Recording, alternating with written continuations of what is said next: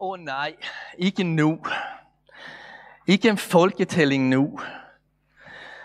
Josef sukkede tungt, da han nåedes af nyheden. Han vidste meget vel, hvad det drejede sig om.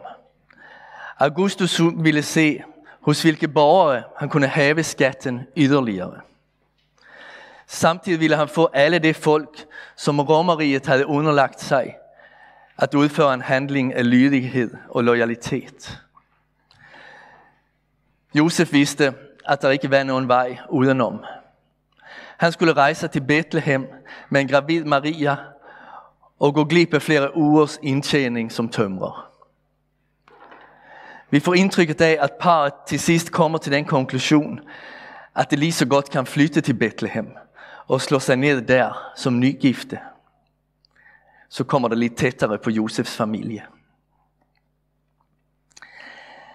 Kejser Augustus var kommet med fred til verden. Den romerske fred, hvor der var ro inden for rigets grænser, var nu at han til den grad beundredes for. Augustus opfattades af sine landsmænd som hele verdens frelser. Hans fødselsdag blev fejret som evangeliet. Ja, den blev faktisk kaldt sådan. Den gode nyhed til menneskeheden. Som om alt dette ikke var nok, lyder en inskription af hans navne. Imperator Caesar Divi Filus Augustus. Herskeren kejser Augustus, Guds søn. I både Caesarea Filippi og Caesarea ved havet lå der tempel, hvor man kunne vise Augustus sin ærefrygt.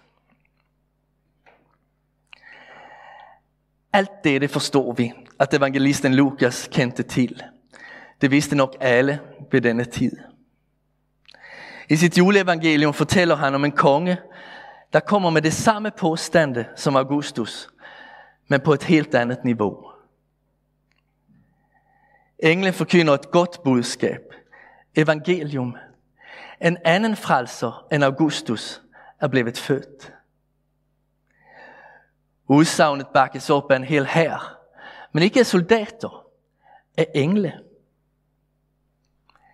Det synger om en større fred end Pax Romana, om en himmelsk fred, som skal spredes over hele jorden og modtages i tro.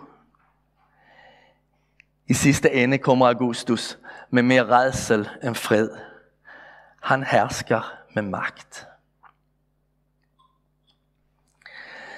I Bethlehem puster Josef og Maria lettet ud efter fødslen. Det var i virkelig ingen garantier for en lykket fødsel ved denne tid. Det var noget meget usikkert. Måske kæmper Maria med at få amningen i gang. Måske har Josef et øjeblik taget barnet i sin favn, set på det og tænkt, så er det dig, alle profeter har talt om. Og alle store personligheder i vores historie været forgænger for. Du er Jesus, ham som hele Israel har ventet på. I denne stund, få timer efter fødslen, dukker der nogle hyrder op. Det ville have været et utroligt upassende tidspunkt for dem at komme. Hvis englen ude på marken havde sagt, i dag er der født Josef og Maria et barn. Men det har den ikke sagt. Den har sagt, jer er født en frelser.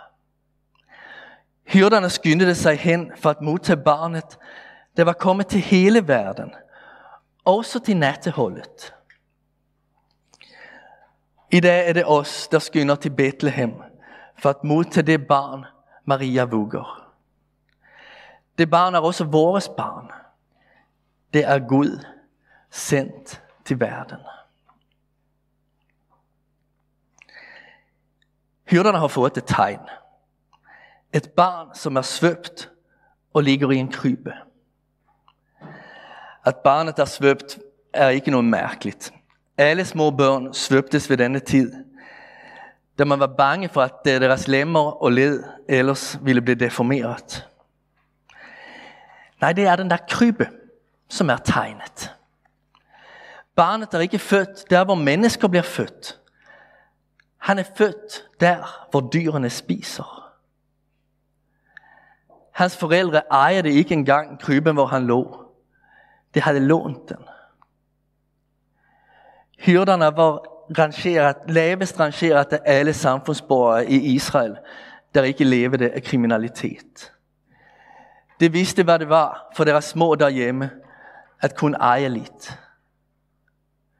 Når det ser barnet ligge der, i dyrenes madskål, bekræftes englens ord om, at dette er også født til dem. Dette er deres frelser. Englen kommer med stor herlighed i strålende lys, men Herren kommer som et fattigt barn i en mørk stue.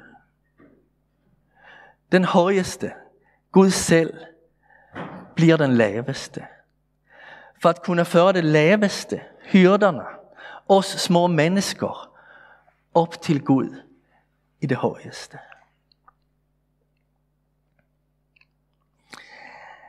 En dansk mand, der rejser ud til et katastroferamt område, har altid et trygt sted at vende tilbage til. Han kan arbejde hårdt i en periode, lindre, hjælpe og helbrede, og siden vende hjem og hvile ud. Men hvis han forelsker sig i en kvinde fra dette land, gifter sig med hende, bosætter sig i hendes land, får børn med hende, er han for altid forenet med det folk. Måske er det et folk, der har oplevet den ene katastrofe efter den anden. Måske er det et folk, som til stor del selv har ansvar for sit lands elendighed. Kortsigtede gevinster. Valg af dårlige ledere. Arrogance i forhold til andre folk. Skæv magtstruktur. Lav motivation for udvikling. Den slags kan, kan have kørt landet ned i økonomisk ruin. Ved hans kone og børn er danskere nu uigenkaldeligt forenet med dette folk. Han må tage del af kulturens skønhed og glæde, men også af dets mørke kapitler, det skyld og elendighed. I dag fejrer vi, at Gud bliver vores kød og blod. Så interesseret viser han sig at være i denne verden, at han selv går ind i den. man kan ju synas att det næsten är lite fragt af Gud att komma till oss lige som ett barn. Vi ved jo alle, at lige netop barnet er stærkere end alle vores forsvar og mure. I mødet med et barn glemmer vi at være tilknappede og lukkede. Det er altså svært at vise et barn væk fra sig. Men det er jo lige derhen Gud vil få os. Eftersom han vil fællesskab med os, gør han det riktigt svært for os at holde ham på afstand. Vi kan ikke bare ligge, lade barnet ligge der. Vi er nødt til at tage det i favn. Og når vi gør det, viser det sig, at der i kryben har Gud lagt sit hjerte. Han kommer i magtesløshed for at nå helt ind med sin kærlighed i vores frosne hjerter. Du må aldrig tro, at jeg ikke forstår, hvordan du har det, siger han i dag til en hver af os. Du må aldrig tænke, at du er umulig at elske. Du må aldrig tænke, at du er ensom og forladt. Jeg kom til jorden for at få kontakt med lige netop dig og opleve din virkelighed. Så tilføjer han det, som ingen anden kan udlove. Han siger, jeg ved, hvordan jeg kan hjælpe dig. Der er meget i denne verden, der aldrig vil begått. Men der er ingen situationer, som Kristus ikke har magt over som ville gøre ham rådvild eller få ham til at opgive. Han er guddommelig, og derfor er al visdommens og kundskabens skatte skjult i ham, som Paulus skriver. Dog hedder hoved, hovednøglen til at låse vores blokeringer op, ikke visdom, visdom og kunskab. Den hedder forsoning. Det gudemenneske, der fødes i julenat, gør vores historier, vores tragedier, vores sorg og smerte til sin egen. Han bærer verdens synder, som om han var den eneste skyldige. Bag os ligger nu adventstiden, hvor vi har sat ord på, hvad vores mørke er. Det vi fejrer i dag, er fødselsdagen for ham, der alene kan overvinde det. Vi fejrer, at lyset og glæden bliver født i verden. Vi fejrer, at vi syndere kan blive forsonet med en hellig Gud.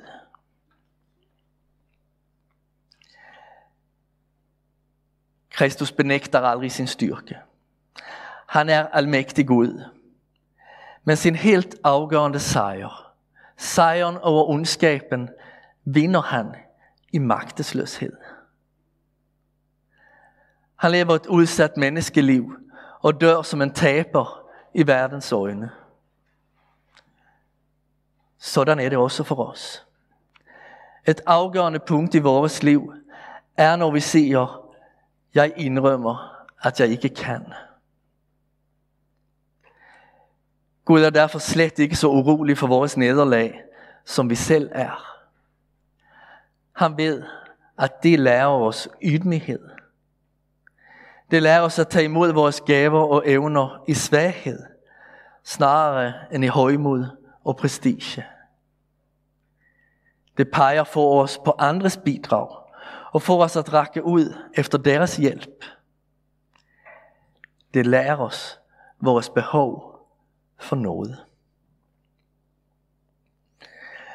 Omvendelse til Kristus sker den dag, vi er nødt til at konstatere, at vi er magtesløse over for synden i vores liv. Det er i den afmagt, vi kan modtage julens gode nyhed. I dag er der født dig en frelser. En hver, der tager imod ham, har Guds velbehag. Når det bliver klart for os, sker det, der skete for Josef og Maria efter at barnet fødtes. Alt begynder at kredse omkring Jesus. Jeg vil ønske jer alle en velsignet og glædelig jul. Lad os bede sammen. Lov at være du, vores frelser, fordi du kommer med lys i verdens mørke. Denne juleaften vil vi bøje vores knæ ved din krybe og byde dig velkommen ind i vores hjerter og hjem. Vi beder om, at dit navn må blive æret, sådan så verden kan få fred. Amen.